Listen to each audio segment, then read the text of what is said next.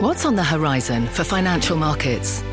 At PGIM, it's a question that over 1,400 investment professionals relentlessly research in pursuit of your long term goals. Specialised across asset classes, but united in collaboration, our teams provide global and local expertise. Our investments shape tomorrow, today. Pursue your tomorrow with PGIM, a leading global asset manager. This is Squawk Pod. I'm CNBC producer Katie Kramer. Today on our podcast, the Hot Zone writer Richard Preston on life in a pandemic. When your life is at stake, you get smart really fast. Why this longtime virus watcher says COVID 19 isn't a surprise. The human species packed together in these enormous super cities. What you have is a kind of a petri dish for a, a huge outbreak. And the American unemployment rate jumped to 4.4%. That's likely just the beginning. Former Treasury Secretary Jack Lew on business and the government's plans to help Main Street. For these small businesses, it's a matter of life or death. And if they can't turn on the lights, then you right. don't get people back to work and you don't have a quick recovery. It's Friday, April 3rd, 2020. Squawk Pod begins right now. Good morning, everybody. I'm Becky Quick along with Joe Kernan and Andrew Ross Sorkin.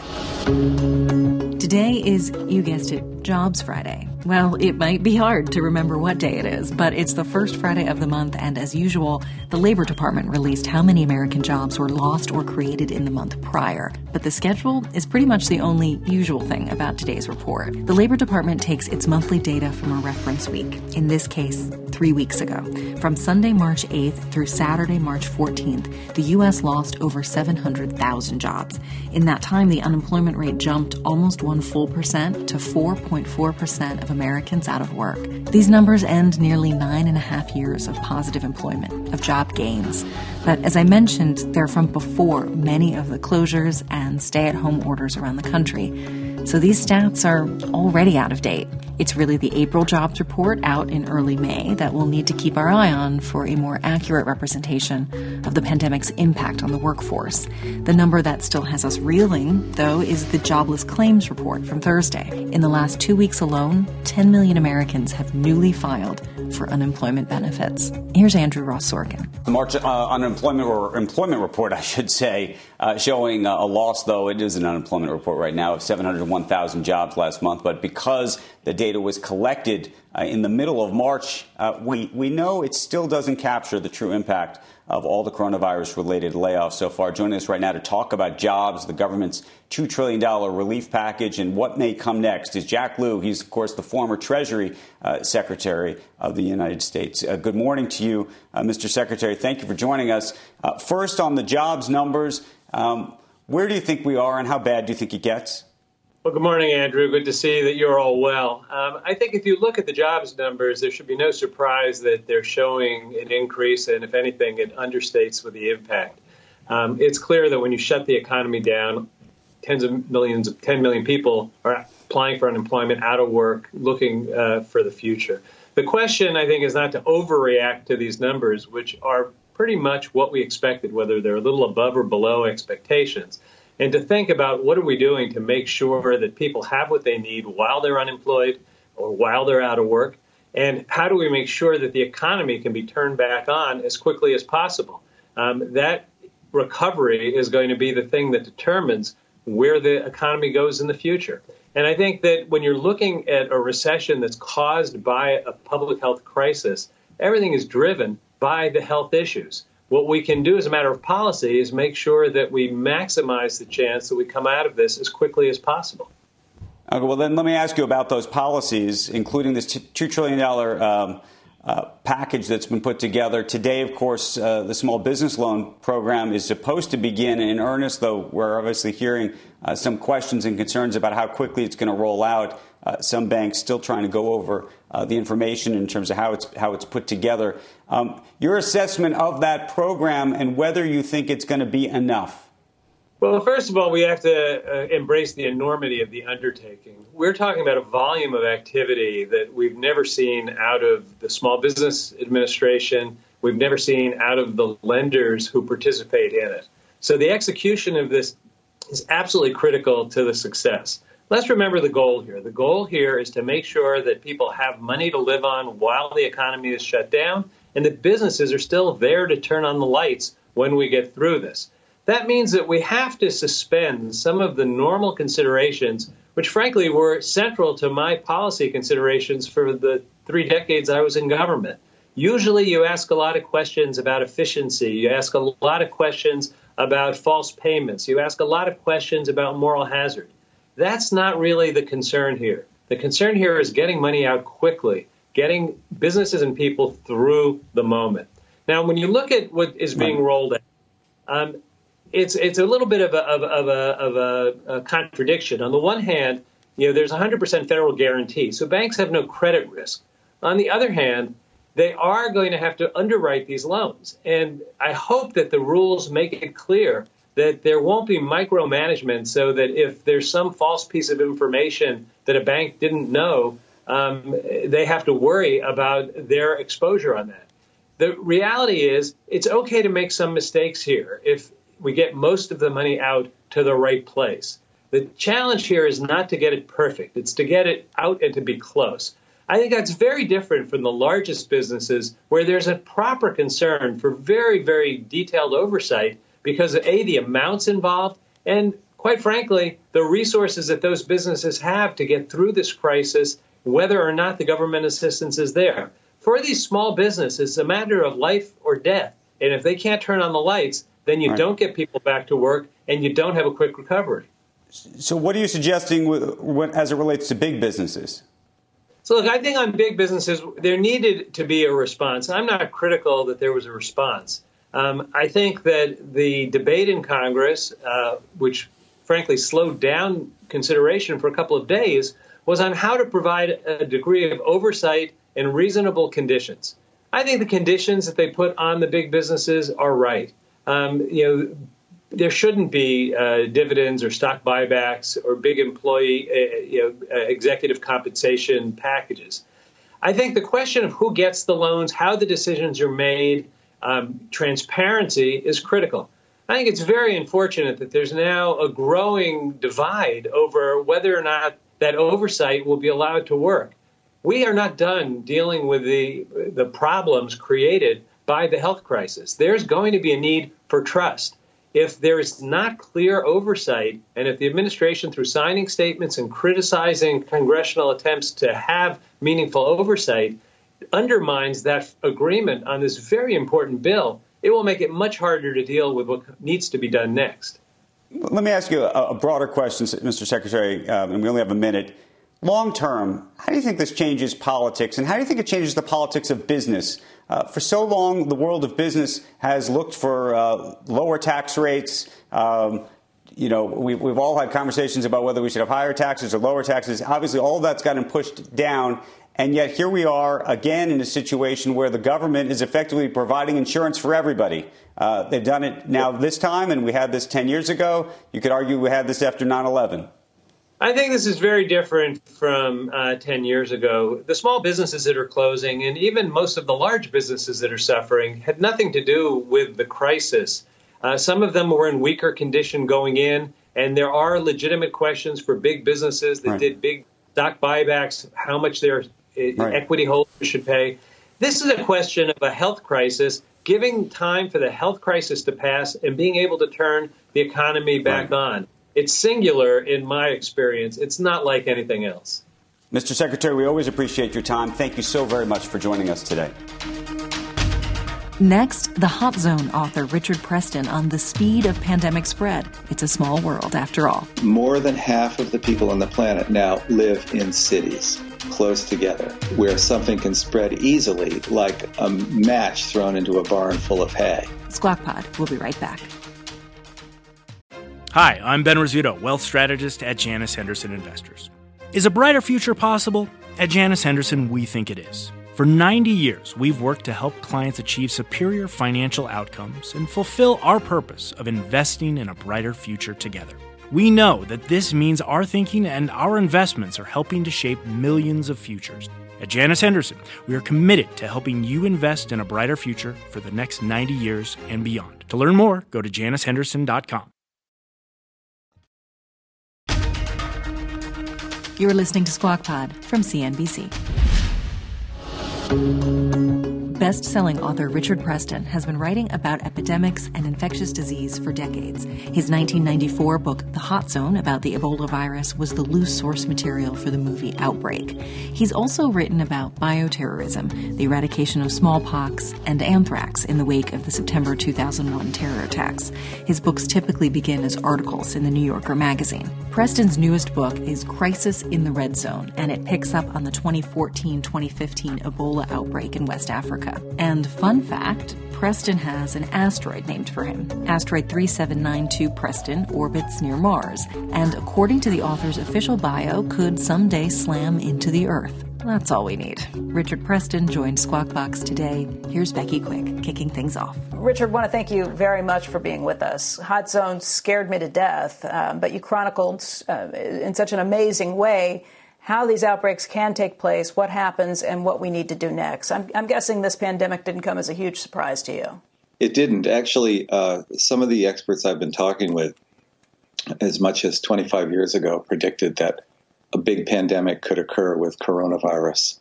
This has been on the radar screen of some experts for quite some time. What uh, is so significant about coronavirus? Why is it so deadly to humans and so dangerous? Well, I'll tell you, it's because nature, in the first place, nature is full of viruses. Everything on the planet that lives, from bacteria to blue whales, gets infected with its own kinds of viruses. Coronaviruses live in many kinds of animals out there in nature. Just for example, bats in China and in Central Asia, from that's the type of animal from which we think this new coronavirus came from originally. There are thought to be around 5,000 different bat coronaviruses out there. And these these things uh, they give a bat a runny nose. It's not a big deal. It's basically a bat cold. But viruses have a tendency to jump species uh, they find a new host. And right now on the planet, there are seven and a half billion people. We represent an enormous new uh, unexplored host for these viruses. And the, this coronavirus pandemic is the third major outbreak of a coronavirus to occur in the human species. And there will be certainly more. Uh, you, you, we hear uh, some people saying, well, this is a once in a 100 year event. It is absolutely not. It is part of a pattern of emerging viruses, viruses coming out of the world's ecosystems and finding their way into the human species, and then, as we now see, can do incredible damage.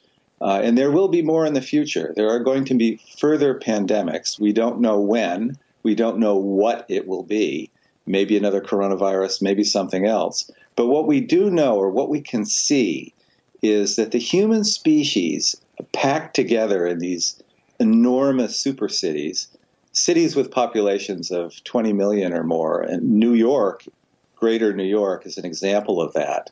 It's got a population of about 20 million.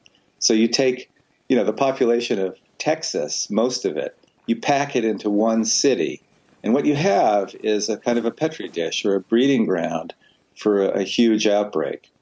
Uh, and I think the uh, the major thing that we we're taking away from this pandemic is that uh, pandemic and public health are now a matter of national security. Yeah, hey, Richard, the uh, it, it's frightening. It is, it, and even swine flu, I think, was what 500, almost 600,000 people killed. Do we take any solace? that that maybe if if it, the mortality rate is too high, it, it, it's self defeating for the virus. I, I, mean, if it was, I can only imagine if this were Ebola and it, it was fifty percent fatality or something like that. How frightening this this it's frightening enough, uh, obviously what what we're seeing right now and deadly enough. But do viruses that are much more uh, fatal do they have a hard time if they, if the host dies and they're unable to spread, or do we have to worry about something that could be ten times worse than this someday? Well, unfortunately, I think we we do have to think about all possibilities. You know, if you get a lawyer, the lawyer um, is is there to think about worst case scenarios and to try to protect you from them, even if they don't occur, because sometimes they do. And I think a worst case scenario could be worse than coronavirus. You could have a, a higher fatality rate. And there's evidence that viruses in the short term uh, can can really be extremely deadly and also spread fast. Um, so a host population can get cut down by a large amount. Uh, I think that we we're not without our defenses, and one of the most important defenses that we have actually is as as humans we have um, altruism, kindness, and an ability to work with teams and to self-sacrifice. And we're seeing that right now with, I think, fundamentally heroic work of medical care workers across the United States. Uh, they are doing incredible and uh, sort of amazing job of just carrying on in the face of danger and great difficulty. And that includes uh, regular workers who work in nursing care facilities and retirement communities. You know, they're putting their putting themselves in harm's way to protect us. But I think with a pandemic like this, there, you know, any crisis also brings opportunities, and we have an opportunity here, I think, to get focused on the the real situation of the human species on the planet right now with regard to these viruses.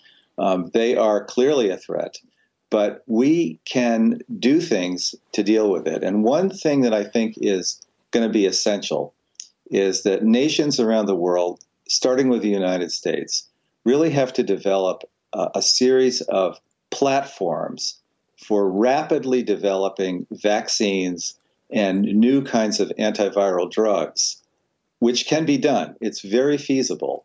And then, in addition to that, we have to develop surge manufacturing capability. The ability, you know, we're going to have a coronavirus vaccine at some point in the next 12 to 18 months. But the real question is can we make enough of it to make a difference? And that's where surge manufacturing of these new kinds of drugs and vaccines is going to be a critical part of the process.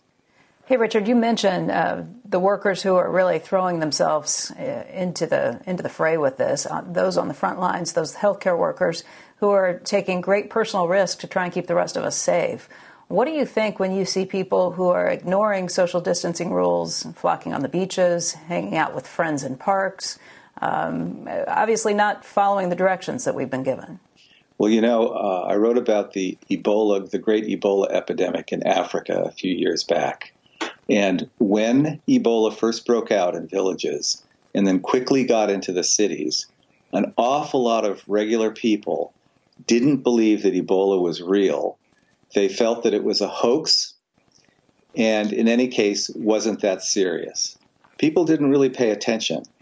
But then, when the virus got into their homes and into their communities and they began seeing its effects, they woke up fast. You know, when your life is at stake, uh, you, you, you get smart really fast. And in Africa, what happened was, and I'm sure it's going to happen in the United States, that when people finally realize that this, this thing is real and it's a real threat, um, they're going to absolutely go to social distancing. This happened in Africa. And when regular people just kind of woke up to the reality of it, West Africans um, went hardcore for social distancing. And I mean, it was quite harsh. For example, nobody would touch anybody who looked sick out in public. Second, um, people even engaged in social distancing within their own families. So it, it was the hardest thing you can imagine. If a child in a family broke with Ebola, the parents had to they, they had to force themselves to give the child to one of these um, one of these camps with white tents to take the child out of the family to save the lives of everyone else in the family, but they would give their child over to a camp with the likelihood that they would never see their child again. And yet they did it. And it stopped Ebola. Hey, R- Richard, uh, just we don't have a lot of time left, but I'm just trying to figure out all the things we can do. Now, not all these viruses have the same um, you know, they, they, they don't come from the same places, obviously. But do you think there that, that maybe Uh, wet markets really need to be looked at. You mentioned that, that you know bats get these viruses and they get a cold. Uh, is it easier to jump to humans if you're eating these exotic things? Would it help to, to shut the wet markets, or the, the viruses yes. will just be generated in some other fashion? Yes, unfortunately, it would really help to shut the wet markets. Uh, it, you know, if in fact the Chinese government, with all its powers, could do that, what happens in China, unfortunately, is that things go underground really fast. And it's not just a matter of government action in China to shut down the wet markets, but it's also convincing the people who go to these wet markets and buy the meat that this is dangerous for them. Uh, now, uh, these bat viruses, these coronaviruses, they leak out into the population of China every now and then. Uh, but in the old days, um, villages that were situated near bat caves, um, scientists have discovered that there are lots of people living in these villages that show signs of having been infected with some sort of coronavirus. Probably not the one that's sweeping around the world right now, but there's just a lot of traffic. There's a lot of cross species jumping when viruses go from animals to people right around them. Uh, it, and it's not just happening in China, it's happening everywhere humans are in contact with wild animals. And you can think of lots of places where that occurs. Um, but in the old days, um, a virus would, you know, kind of, it wouldn't get into a lot of people. I mean, it would be an isolated place. Some people would get sick, and then it would kind of smolder away and die out. But today, um, we have two things going on in the human species that have never happened before in history. The first is the packing factor. Um, more than half of the people on the planet now live in cities, close together, um, where something can spread easily, like a match thrown into a barn full of hay. And then, secondly, we have the mixing factor, and that is rapid travel by airlines. So last year, 4.5 billion, there were 4.5 billion passenger trips on airlines on in the world. And you know, think about the human population basically being thrown into some kind of gigantic blender and being stirred up by airline travel. So that if a virus gets anywhere, it's quickly going to get mixed into the human population all around the planet. These are two things that are uh, really facilitating these outbreaks. And uh, I, I, think that as time goes forward, we're going to see more of them, and they're going to balloon faster. Richard, I want to thank you so much for joining us today. Um, obviously, we'll come back to you again soon. We do appreciate your time. Richard Preston. Good to be with you. Squawk Pod is back after this. Earning your degree online doesn't mean you have to go about it alone. At Capella University, we're here to support you when you're ready. From enrollment counselors who get to know you and your goals, to academic coaches who can help you form a plan to stay on track. We care about your success and are dedicated to helping you pursue your goals. Going back to school is a big step, but having support at every step of your academic journey can make a big difference. Imagine your future differently at capella.edu. Hey everyone, it's Ted from Consumer Cellular, the guy in the orange sweater, and this is your wake up call. If you're paying too much for wireless service, you don't have to keep having that nightmare. Consumer Cellular has the same fast, reliable coverage as the leading carriers for up to half the cost. So why keep spending more than you have to? Seriously, wake up and call 1 888 freedom or visit consumercellular.com. Savings based on cost of consumer cellular single line 1, 5, and 10 gig data plans with unlimited talk and text compared to lowest cost single line postpaid unlimited talk, text, and data plans offered by T Mobile and Verizon January 2024. And that's Squawk Pod for today. It's Friday, so thank you for sticking with us and listening for another week. We're going to continue covering the economic impact of the coronavirus pandemic. If you have lost your job in recent weeks and want to talk about it, let us know. You can find us on Twitter via Squawk CNBC. Our morning show Squawk Box is hosted by Joe Kernan, Becky Quick, and Andrew Ross Sorkin. Tune in weekday mornings on CNBC at 6 a.m. Eastern and subscribe to Squawk Pod wherever you listen. We'll meet you back here on Monday. Have a good weekend.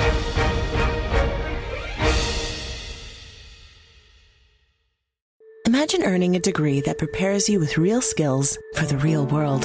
Capella University's programs teach skills relevant to your career so you can apply what you learn right away. Learn how Capella can make a difference in your life at capella.edu.